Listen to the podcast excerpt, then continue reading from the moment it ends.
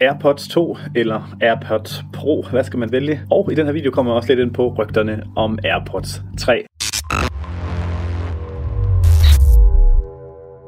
Hej, i dag skal vi snakke om AirPods, altså de her vildt lækre høretelefoner fra Apple. Jeg har selv haft lige netop de her AirPods Pro, og de er fuldstændig uden sammenligning det bedste headset, jeg har haft i den prisklasse. Altså væsentligt bedre end eksempelvis de her Sennheiser høretelefoner, som faktisk også er lidt dyrere. Generelt set, så har de altså fem forskelle.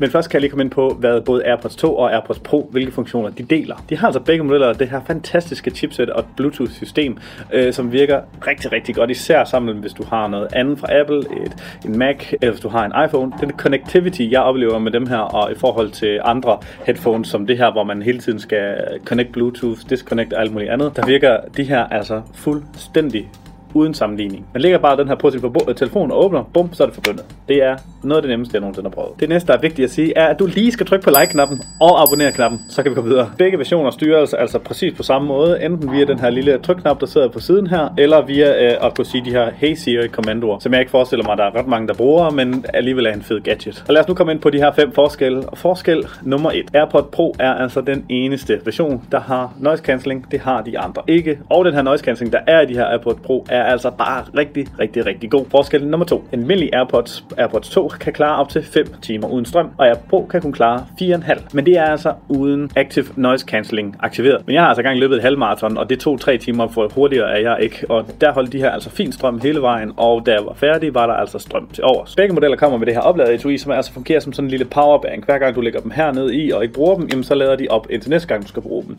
Og med en fuld opladning kan de altså godt klare rigtig, rigtig lang tid. Jeg oplader altså kun mit case her en gang om ugen. Trådløs opladerfunktion eller key, hvor du altså bare kan lægge den her på en trådløs oplader, er altså noget, du skal betale ekstra for i AirPod 2-modellen, og er noget, der kommer med som standard i AirPod Pro. Forskel nummer 3 Design og fit er lidt forskelligt. I AirPod Pro-modellen her, der er der sådan en lille bitte blob her for enden, og der kommer et helt sæt med, som du kan skifte alt efter, hvilken kan man sige, størrelse øre og hvilket fit du gerne vil have inde i dit øre.